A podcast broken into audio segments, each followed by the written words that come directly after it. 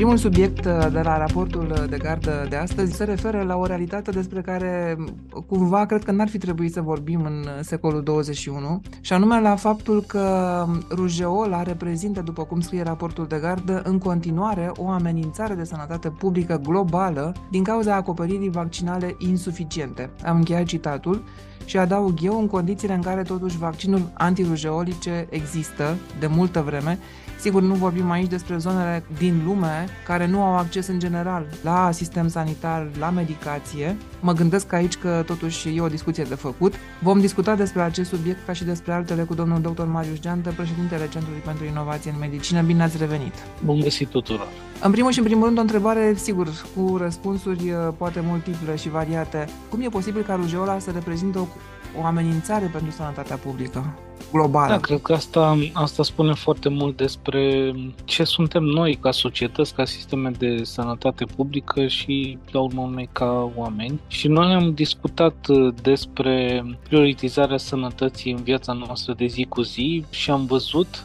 de fapt în timpul uh, pandemiei COVID-19 că de fapt frica determina în cea mai mare măsură și frica de moarte, dacă vă amintiți, în uh, timpul uh, valului din toamna anului 2020 și apoi în 2021. Frica era cea care îi îndemna pe oameni să aibă atitudini pro-sănătate că era vorba despre vaccinare, despre conformarea față de purtarea măștilor și așa mai departe. Frica e, iată, un, uh, sau cred că reprezintă principalul motor, dar noi nu putem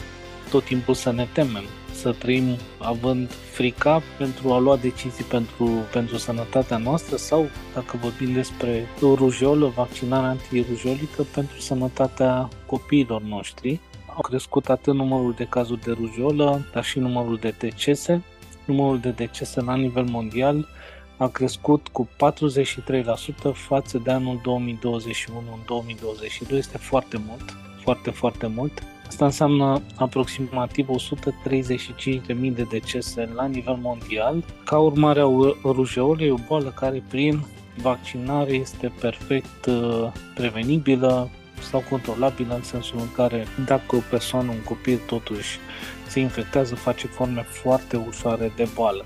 Aici uh, discuția pe care cred că trebuie să o purtăm cu toții este cum facem să îmbunătățim performanța programelor de vaccinare în contextul post-pandemic, o situație complet diferită de ceea ce era înainte, pentru că pandemia ne-a arătat că pentru anumite categorii de oameni uh, argumentele științifice sunt suficiente. În cazul vaccinului antirujolă, cum spuneați, folosit de foarte mult timp. Avem date colectate pe zeci de ani care arată și eficacitatea și siguranța administrării, dar pentru alți oameni uh, este nevoie și de alte tipuri de informații care să clădească încrederea pe lângă informațiile științifice. Dar pe lângă aceste date, pe lângă statistici, pe lângă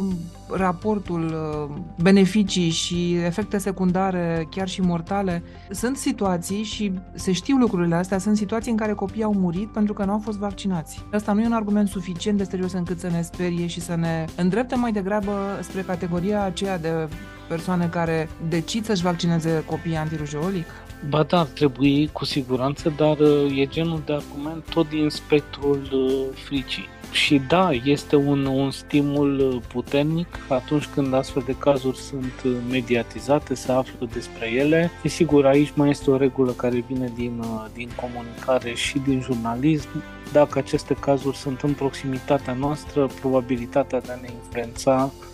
este mult mai mare, dar dacă astfel de cazuri au loc, uh, eu știu, în uh, zone îndepărtate, în zone din, din Asia sau din America Latină, poate nici n-ajung să, să fie știri și, într-adevăr, agregate și puse în rapoarte, aceste cifre nu au cum să mute opiniile oamenilor înspre uh, ideea de, de vaccinare. Noi știm că și înainte de pandemie exista acest trend al uh, scăderii numărului de copii care sunt vaccinați cu schema recomandată. Exista acest trend și el uh, pare că a fost accentuat de situația din pandemie. Ceea ce ne arată de fapt că noi ar trebui să începem să facem lucrurile diferit față de cum le-am făcut și înainte de pandemie și în timpul pandemiei. Și cred că înainte de a ne gândi la campanii care să promoveze vaccinarea antirujolă, cred că ar trebui să investim și bani, și energie, și resurse, și oameni în a înțelege cât mai detaliat posibil care este profilul publicului căruia ne adresăm, cum putem să-l uh, segmentăm cât mai bine, care sunt caracteristicile pentru fiecare subgrup în parte, care sunt canalele și tipurile de mesaje la care uh, rezonează, cine sunt influencerii persoanelor respective, așa încât să putem să mergem cu mesajele potrivite audienței potrivite, pentru că altfel, și asta e ce constatăm și după pandemie pe anumite campanii de sănătate publică, încercând să transmitem același mesaj către toată lumea lumea pe canalele de comunicare în masă, fără a lua în calcul uh, caracteristicile acestor subgrupuri, riscăm de fapt să accentuăm ceea ce nu ne-am dorit să, să facem și anume să accentuăm reacțiile celor care se opun măsurilor de sănătate publică, în acest caz mișcările antivax sau mișcările ezitante. nu e suficient să, să vrem să facem lucruri bune sau mai bune, important, din ce în ce mai important și cum facem acest lucru. Raportul de gardă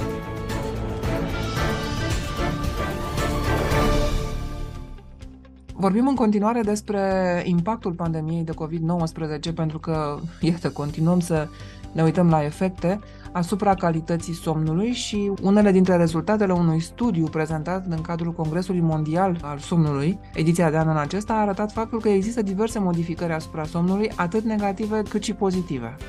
Da, așa stau lucrurile. La acest Congres Mondial al Somnului au participat, evident, cercetători, oameni în stare de veche. Astfel au fost posibile, sigur, și comunicările acestea. Mă gândeam uh, în, în acest timp și corelat cu ceea ce discutam mai, mai devreme despre pandemie, despre stigmatizare, că de fapt acum, la iată, trei ani și ceva de la începutul pandemiei, poate nici n-ar mai trebui să ne referim la, la pandemie în sine, pentru că pentru mulți oameni asta reprezintă o barieră. Ridicăm un zid în momentul în care pronunțăm aceste, aceste cuvinte și, pe de altă parte, nici nu contează din perspectiva ceea ce urmează să spun care a fost poziționarea oamenilor în contextul pandemiei, că au crezut în existența virusului, că nu au crezut, că au avut încredere în vaccin sau nu au avut și așa mai departe, că de fapt ceea ce noi constatăm acum este că, iată, în acest caz, există un impact în ultimii trei ani de zile asupra duratei și calității somnului pentru populații foarte mari de, de oameni și, sigur, dacă intrăm în detalii, aceste modificări ale ritmului somn veche s-au corelat fie cu infecția în sine, dar sigur a fost uh, și un efect al izolării sociale. Ce vreau să spun este că în acest moment noi facem față acestor consecințe din ultimii trei ani de zile, consecințe care îi privesc pe oameni care s-au vaccinat sau nu s-au vaccinat, au crezut, din nou spun, sau nu în existența virusului, dar acestea sunt realități care vin din lumea sănătății, a sănătății publice din zona, zona medicală și trebuie să le luăm, luăm ca atare. Sigur, studiul acesta arată o creștere a numărului de cazuri de tulburări de somn cu 33% în, în Canada, aproape 20% în Brazilia, de asemenea în Statele Unite. Probabil că fenomenul este același în majoritatea țărilor și trebuie luat, luat în calcul pentru că de exemplu, riscul de long COVID a fost mai ridicat la pacienții care au avut tulburări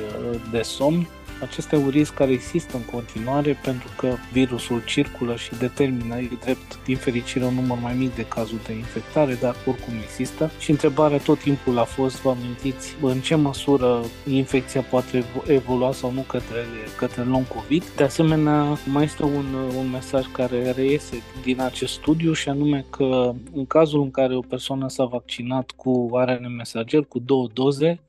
dar a dormit mai puțin Uh, de 6 ore pe noapte, ei bine, aceste persoane au avut o protecție față de formele simptomatice de, de COVID mai mică decât persoanele care au dormit mai mult de 6 ore, ceea ce ne arată că, și asta noi am discutat de lungul timpului, că în afară de vaccin în sine sunt și alți factori care contribuie de fapt la asigurarea acestei uh, imunități a protecției individuale și care ne ajută să fim mult mai protejați față de SARS-CoV-2 detalii în legătură cu acest subiect. De fapt, tot aici găsiți și alte articole extrem de relevante și anume că tot s-a încheiat săptămâna de conștientizare a rezistenței la antimicrobiene. Un articol care spune așa, anumite microorganisme de pe piele inhibă creșterea bacteriilor rezistente la antibiotice, dar și care sunt factorii de risc pentru forme severe de COVID-19 la copii. Repet, în detaliu pe raportul de gardă, mergem mai departe. Organizația Mondială a Sănătății recunoaște singurătatea ca o provocare semnificativă pentru sănătatea internațională, echivalând pericolele sale cu riscurile binecunoscute ale fumatului excesiv. Am încheiat citatul dintr-un articol care apare tot pe raportul de gardă și pe care îl comentăm în continuare. Nici știu ce să spun. E surprinzător că om să se uite la așa ceva? E surprinzător că se uită atât de târziu la așa ceva. E bine că se uită și la această dimensiune și pentru că este tot un efect al ceea ce am trăit în ultimii trei ani de zile. Singurătatea este corelată inclusiv cu tema de mai devreme, cu, cu calitatea și cu durata somnului și de asemenea tema în sine, singurătatea ca factor de risc pentru sănătate a devenit uh, evidentă în uh, condițiile izolării sociale prin care noi cu toții am, am trecut în mai multe runde și pe mai multe grade de, eu știu, de intensitate în, uh, în ultimii ani. Sigur că acum sunt câteva provocări din acest punct de vedere, pentru că noi cu toții știm, Organizația Mondială a Sănătății definește sănătatea ca o stare de bine fizic, psihic și social și nu doar absența bolii și a infirmității și, în general, abordările se opresc după a doua dimensiune în cel mai bun caz, adică se iau în calcul factorii fizici, factorii biologici în definirea sănătății, factorii psihici, sănătatea mentală, într-adevăr, a devenit o, o prioritate, iarăși în contextul pandemiei, dar pe componenta socială lucrurile nu au avansat, de aceea am spus că e bine că măcar mai târziu decât niciodată Organizația Mondială a Sănătății începe să se uite și la această dimensiune, numai că probabil va urma o perioadă de câțiva ani în care pur și simplu trebuie identificate, definite cele mai bune metode, cele mai bune instrumente prin care această componentă de sănătate socială să poată să fie evaluată și pusă în contextul celorlalte două dimensiuni, sănătatea fizică și sănătatea psihică. Singurătatea este parte din această a treia dimensiune, componenta socială, și sigur, aici, cum spuneam mai devreme, e nevoie de validarea sau de inventarea unor metode care să pună în evidență atât singurătatea în sine, cât și relația dintre singurătate și uh, impactul asupra uh, sănătății, apariția anumitor riscuri de, de boală, precum și modalitățile cele mai eficiente de a întrerupe Uh, cercul vicios al, uh, al singurătății și intervenind astfel pe această buclă, practic să influențăm starea de sănătate într-un mod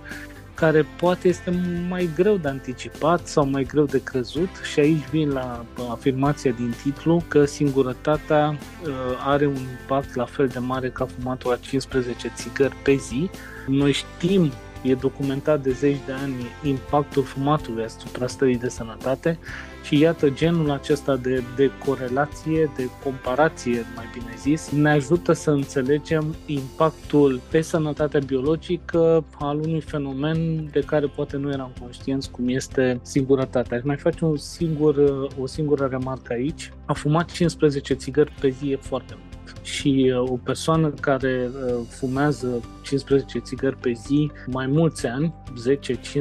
10-15 ani, matematic se califică pentru a dezvolta uh, cancer pulmonar de vezică urinară sau boli cardiovasculare grave de tip infarct miocardic. Am spus aceste lucruri pentru a înțelege cât de mare este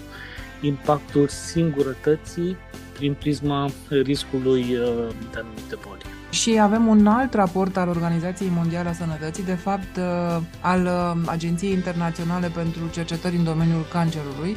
care s-ar putea să ne surprindă, pentru că spune așa, citez, nu toate alimentele ultraprocesate sunt nocive pentru sănătate. Am încheiat citatul. Cum vine asta? După ce noi uh, vorbim de atâta vreme că n-ar trebui să mai mâncăm atâtea alimente procesate, iată, avem alte rezultate acum. Da, lucrurile chiar așa stau, că nu ar trebui să mâncăm prea multe alimente procesate, accentuez pe prea multe și pleacă de la realitatea înconjurătoare, care ne spune că aproximativ două treimi din disponibilul de alimente din jurul nostru sunt încadrabile în această categorie de alimente ultraprocesate. Acestea sunt uh, alimente fabricate industrial, conțin elemente alimentare care sunt modificate, sunt recombinate între ele și sigur sunt uh, mai multe tipuri de aditivi care se adaugă în aceste alimente cu scopul de a le face în primul rând de a, a le determina o durată de viață mai lungă decât alimentelor neprocesate sau mai puțin, mai puțin procesate. Aceasta este realitatea. Sigur, ideal ar fi ca să evităm pe cât posibil aceste alimente, dar dacă nu se poate și nu se poate, atunci poate a trebui din, uh, cum să spun, să alegem răul cel mai mic, deși pe termen lung a alege răul cel mai mic e în sine un lucru rău și uh, chiar devastator. Dar, în fine, așa stau lucrurile în viața reală, iar acest studiu e un studiu mare, a inclus aproape 270.000 de participanți, persoane care nu suferau de boli cronice de tip cancer, boli cardiovasculare sau, sau diabet din mai multe țări europene și au fost urmărite obiceiurile alimentare la aceste persoane timp de un an uh, de zile. Iar prima concluzie este că acest consum de alimente ultraprocesate crește riscul pentru toate bolile cronice netransmisibile. Aceasta este o concluzie clară, iar în momentul în care s-au uitat pe subgrupuri reprezentate de diverse tipuri de alimente, au putut să fie identificate cel puțin două subgrupuri, unul care determină un risc foarte înalt și în general se asociază cu consumul de băuturi alcoolice, iar la polul celălalt, dacă putem să separăm atât de clar lucrurile, stau uh, pâinea și oricum aceste alimente bazate pe, pe cereale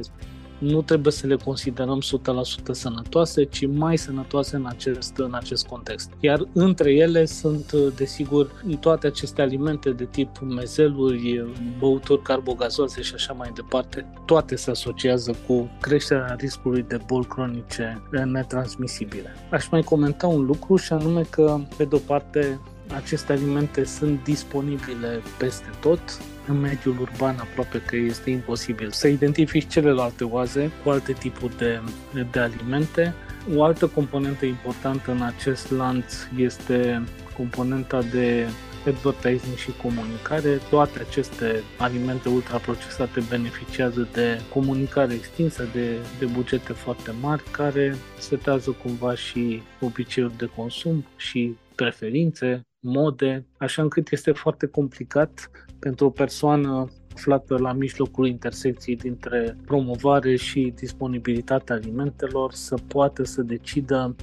eu știu, să consume alte tipuri de alimente mai sănătoase, în condițiile în care, cum spuneam, există acest bombardament informațional și e foarte greu să, să găsești astfel de, de alimente în mediul înconjurător, nemai luând în calcul a treia verigă la fel de importantă, care este prețul, pentru că aceste alimente ultraprocesate au un preț mai mic